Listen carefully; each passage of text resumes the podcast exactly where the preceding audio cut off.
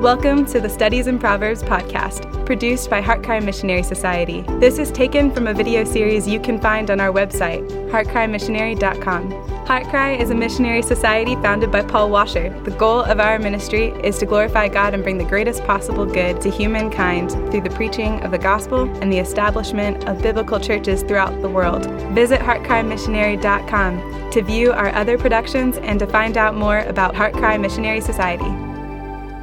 Welcome back, as I always say, to our study of the book of Proverbs. We're in chapter 3, and let's go ahead and read, start in verse 1, and we're going to read down to verse 10. My son, do not forget my teaching, and let your heart keep my commandments. For length of days and years of life and peace they will add to you. Do not let kindness and truth leave you. Bind them around your neck, write them on the tablets of your heart. So you will find favor and good repute in the sight of God and man. Trust in the Lord with all your heart and do not lean on your own understanding. In all your ways acknowledge him, and he will make your paths straight. Do not be wise in your own eyes. Fear the Lord and turn away from evil. It will be healing to your body and refreshment to your bones.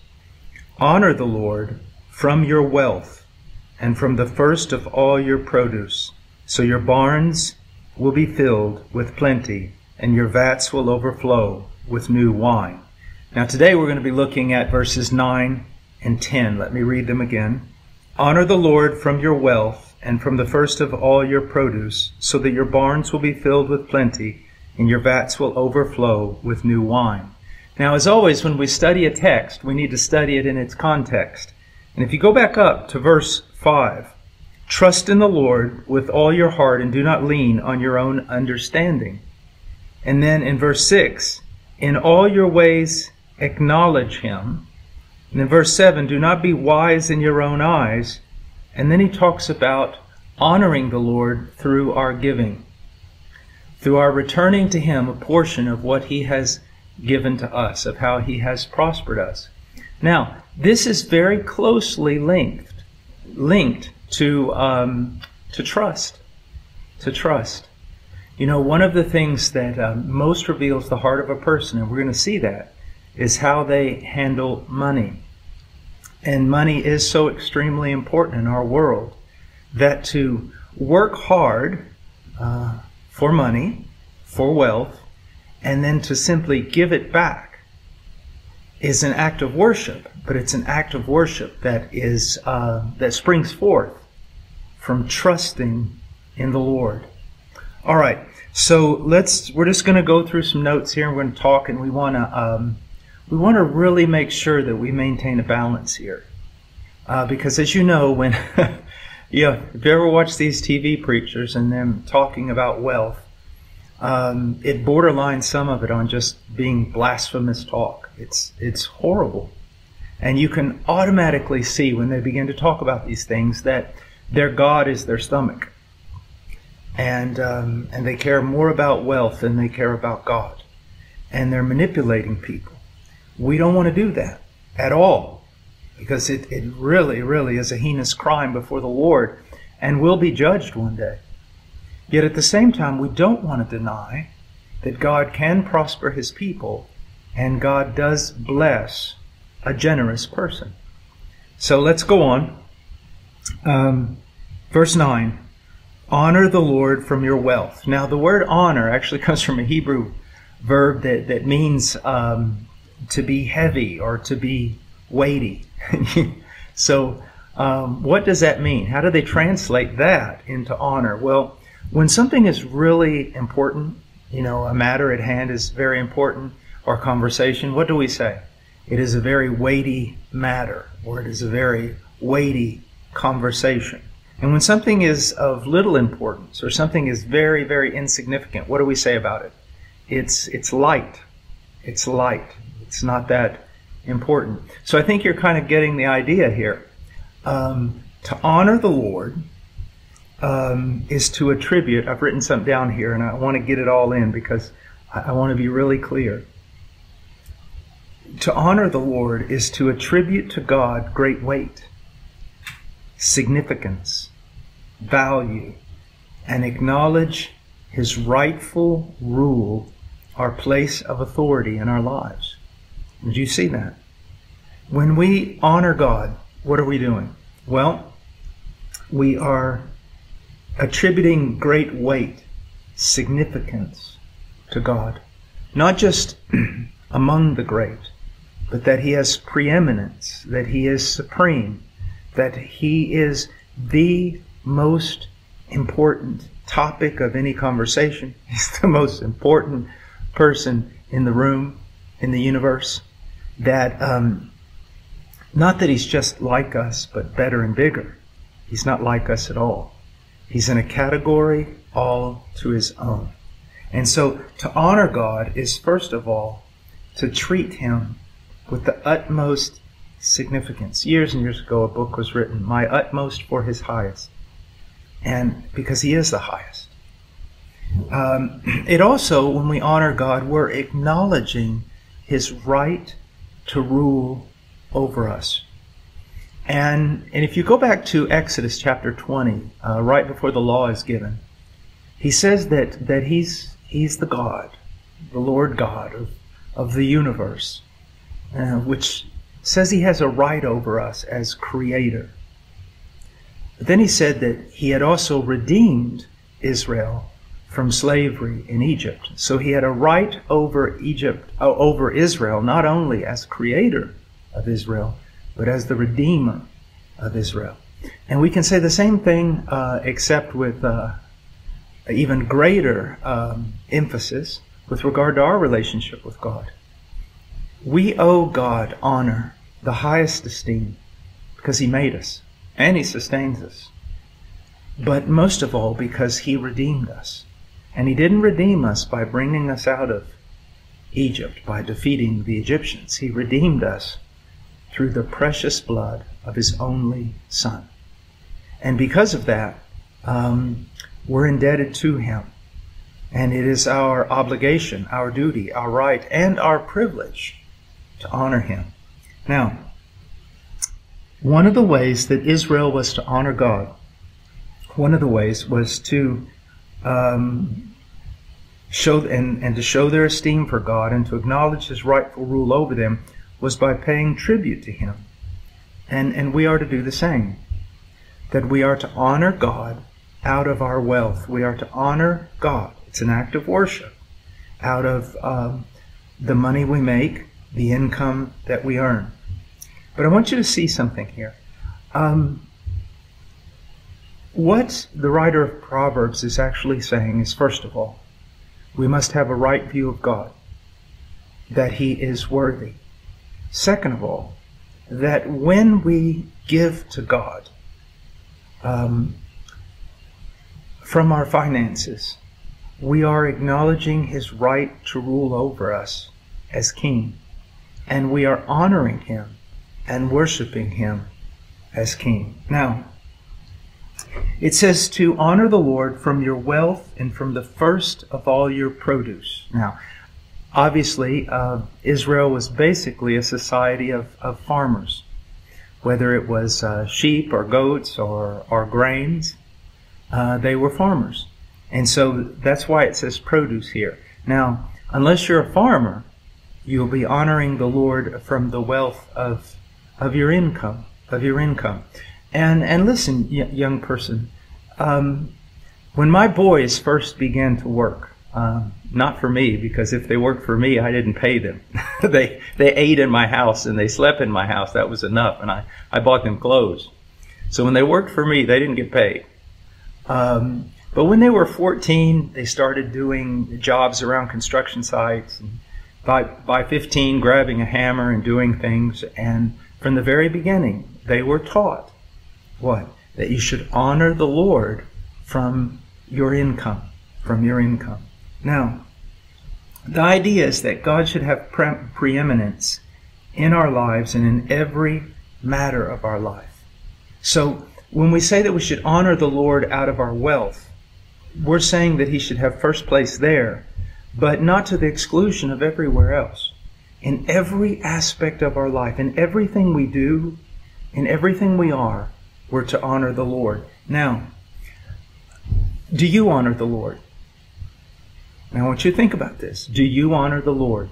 Let me put it maybe in a more common way. What place does the Lord have on your list? 4th, 5th, 2nd, 1st? Where does God show up on your list? Is He preeminent? Does He take first place? Now, let me ask you some questions. Does He come in first place when you're thinking about what you're going to do with your money? Does He? Because it says, look what it says here, honor the Lord from your wealth and from the first of all your produce. Does He come in first place when you get a salary, you get an allowance, whatever you get in your house? You go out and work, deliver newspapers, or mow lawns, or haul hay, or run cattle, I don't know. Whatever you do, when you make money, is the first part of that separated unto the Lord. But then it goes farther than that. Does He come first place with regard to your time? Now come on, don't play with me. When you get up in the morning, where does He fit in? If He should have the first produce of all our, or the first fruits here, I think it says, of all our produce, should He have the first fruits of our time? And you know, what I have discovered, if you don't schedule the Lord first, He's probably going to keep getting bumped down the schedule until you get ready to go to bed at night and you realize you haven't spent time with the Lord. So when you're allocating your money, does you separate first unto the Lord? When you allocate your time, do you separate first unto the Lord? And now, with regard to relationships, is He first? Now, some of you are 17, 18, maybe, and maybe you think you found that person, and all of a sudden, you know, that very special young man or young lady in your life, and that's all you can think about. And honestly, there's nothing wrong with that. That's a good thing. But if it's all you can think about, and it becomes the number one thing you think about, then you're not doing any good for yourself, and you're not doing any good for the young lady or the young boy. It is very, very important to realize something. For example, the closest relationship I have with a human being on this planet, it's not with my children, it's with my wife. And she should take precedent even over my children. But my relationship with the Lord takes precedent even over her. Do you understand? I have ministry. I have many obligations, taking care of missionaries every day and things like that, and having to travel to preach. But that shouldn't take precedent over what? My personal relationship with the Lord.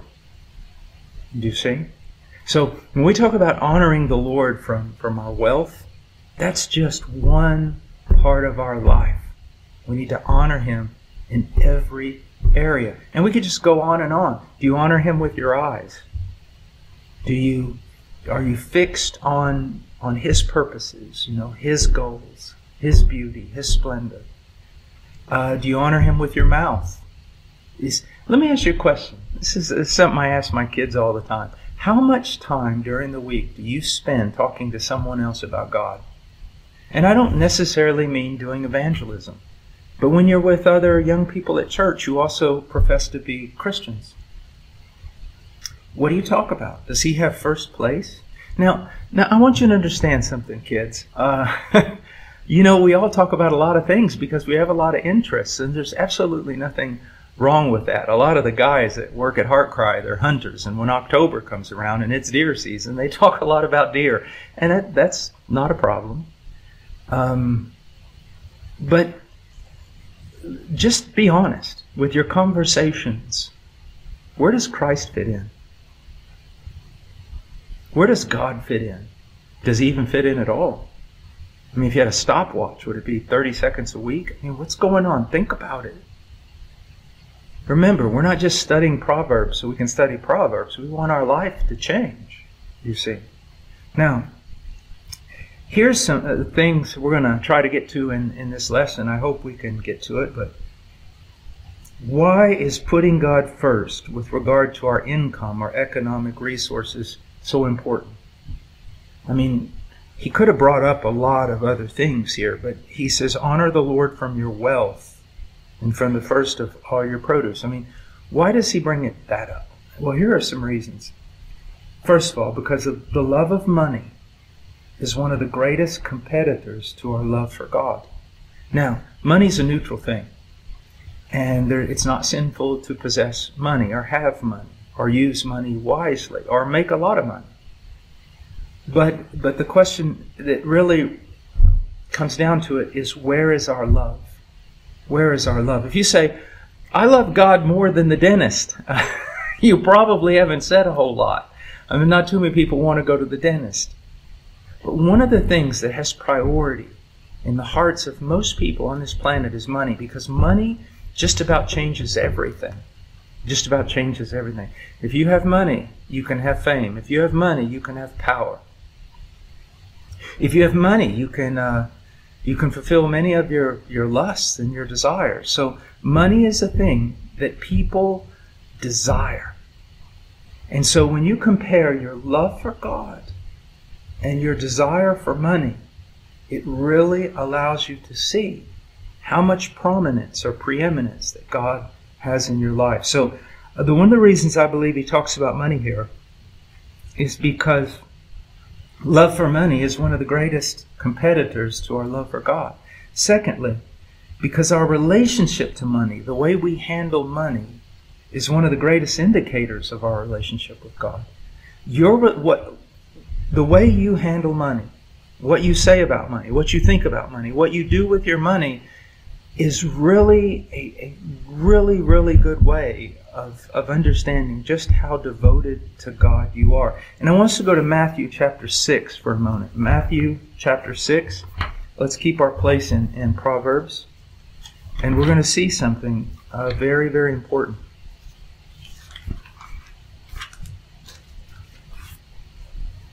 Matthew chapter 6, verse 19.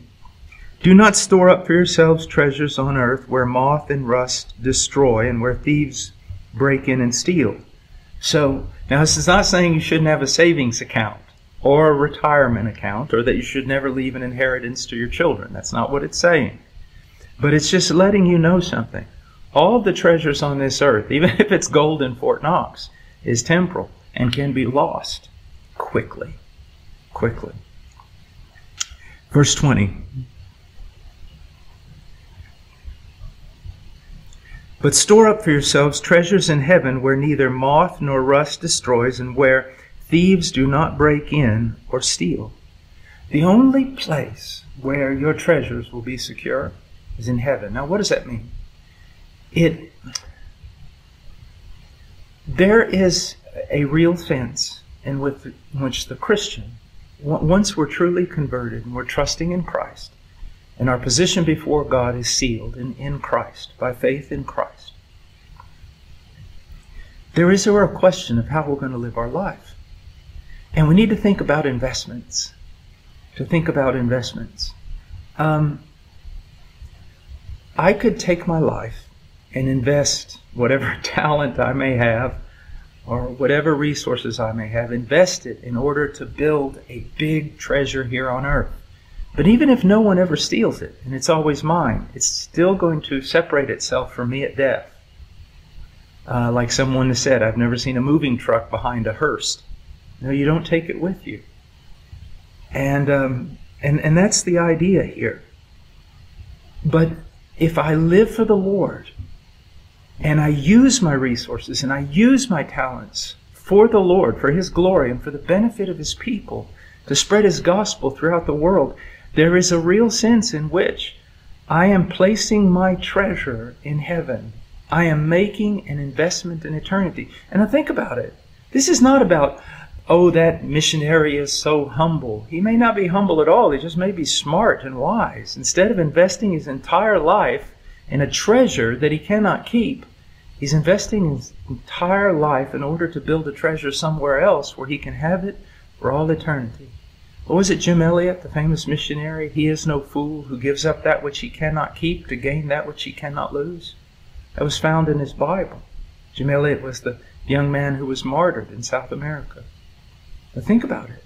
He had talent. He was very intelligent. He was an athlete. So many things. They said he had a wonderful personality. He had so many things going for him. And he chose to give up the world. And he died for it. Quickly. Wasn't a missionary very long. But his treasure's in heaven. So here's the thing, young men, just on the side here, young men and women. It's not that I'm not thinking about treasure. I am. I'm just thinking about where I'm going to put it. It's not that, missionaries and people like that, they're like, monks who don't care about anything. No, we care about things. It's just where are we going to put them? Where do we want them? A treasure here that we lose, or a treasure there that we cannot lose? Now come on, this is all about wise investments, isn't it? Think about it. Well, let's go on. 21, for where your treasure is, there your heart will be also. Where's your treasure? Because where your treasure is, that's where your heart is. And here's something. Now again, I'm all for wonderful conversations about a multitude of subjects. But usually the thing the person cares about the most is the thing they talk about the most. I mean, a young man meets a young girl that thinks this is the one. It's all he can talk about. Guys who love hunting during hunting season is all they can talk about. How much do you talk about Christ? How much do you talk about His glory? How much do you talk about longing to see Him? Yeah, I think about treasure in heaven. I don't really even know what it means. But I know this. My real treasure in heaven is perfect, unhindered communion with God through Jesus Christ, my Lord. Now, does that come out in your conversation? Do you talk much about Jesus? Do you long to see Him? Do you long to be with Him? Do you look at this journey of yours on this earth as just a pilgrimage that, yes, you want to enjoy? You want to laugh and love and experience many things. There's nothing wrong with that. But still, do you realize it's a pilgrimage and you're headed toward another place where your true love is found? And are you living in such a way to build treasure there, or to build treasure here? What about it? All right, let's go on. 22, the eye is the lamp of the body. And then if your eye is clear, your whole body will be full of light. But if your eye is bad, your whole body will be full of darkness. If then the light that is in you is darkness, how great is the darkness? You know, that's a very difficult verse. Even some of the greatest commentators acknowledge how difficult it is. But I think it's this. Whatever you're focused on is going to determine kind of what you become.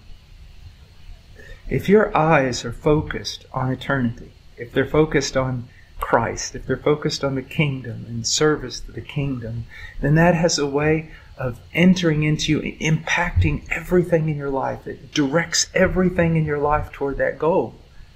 But if your eye is set on wealth and on money and on ease in this life or whatever this world can offer you, it has a corrupting influence.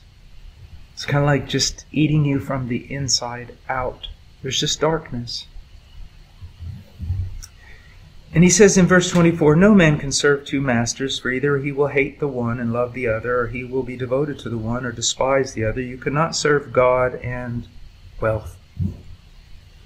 You can't. Now, you say this, you say something like, well, my dad is a financial advisor, so is he in sin? Or my dad is a very successful businessman, is he in sin? Or is my mom, she's a brilliant doctor or something and makes a lot of money, is she in sin? Maybe, maybe not. You see, the whole thing is not, he's a businessman, so he's in sin. The question is, he's a businessman, but for what? for the glory of God or for wealth to use on himself?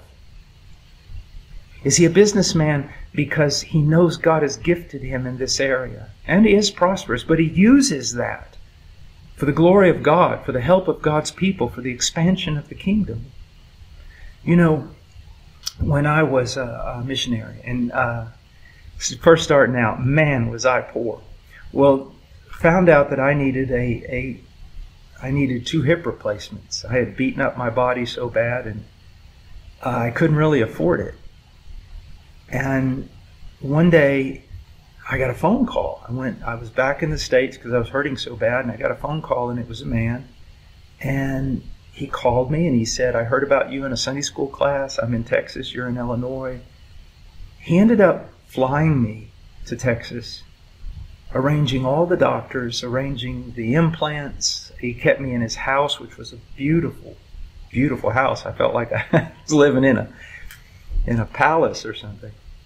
And he was a very wealthy man, very smart man, very educated man, capable. He was amazing. And I was a missionary who a lot of times stayed in a tent. Was I more spiritual than him? Absolutely not. Absolutely not. It was just different callings. That's all. He was called to run in those circles. And he did. He made a lot of money, and he did a lot of good. He reached out to a lot of people, and he helped people like me, and he still does. You see, we're just called to do different things. You know, Paul the Apostle was pretty poor. Abraham wasn't poor at all. They were both men of God, and they served their purpose. So the thing is not, well, this person is a banker, and this person's a lawyer and a doctor, and this person must be more spiritual because he's a missionary. That's simply not true. But to whom much is given, much is required. If the Lord has taught me a lot about him, it is required that I teach more about him. If the Lord has granted someone the ability to make money and to manage things and everything, they also have the responsibility of managing that. Do you see? So be very careful, young person, how you judge. The real key is, what is the person's gift? How has God enabled them to serve the kingdom? And are they using their resources for that? And if one man is called to live in a tent, and I don't live in a tent anymore, I live in just a normal house. But if one man is called to live in a tent, and another man lives in a fine, I guess, neighborhood and things like that, it doesn't make one more spiritual than the other. Be very careful how you judge. Very careful. All right. Having said that, let me see. Where are we now? So why does God talk about money here? And I think one of the reasons is because the love of money is one of the greatest competitors to our love for God. It really is. And he says, look, he says here very, very clearly, you can't serve God and money. Either God's God or money's God. Remember, we're talking about Elijah. You know, if God is God, serve him. Stop limping between two opinions. It's the same way here. Is God your God or is money your God? Or are you using the abilities God's given you to gain wealth in order to use it for the glory of God and the benefit of his people and the expansion of his kingdom? That's really what it comes down to. Now, we went a little long on this, and we're going to have to do another study here, because I want to talk about money, or the love of money, as the root of as a root of all evil. And then I also want to talk about God's promises to us. And there are promises, not like the TV evangelists talk about, a lot of them. They're not evangelists. I don't know what you'd call them. Prosperity preachers. But God does promise to bless his people. And in the next session, we'll talk about that a bit. So God bless you so much. And again, young people, if you'll just... My only regret is not that I served the Lord with too much devotion. It's that I didn't serve him with complete devotion. You can't lose. You just can't lose. Even if you lose your life, and you may, you can't lose not putting your trust in him. God bless you. See you in the next lesson. Thank you for listening to the Studies in Proverbs podcast produced by HeartCry Missionary Society. Visit heartcrymissionary.com to view our other productions and to find out more about HeartCry Missionary Society.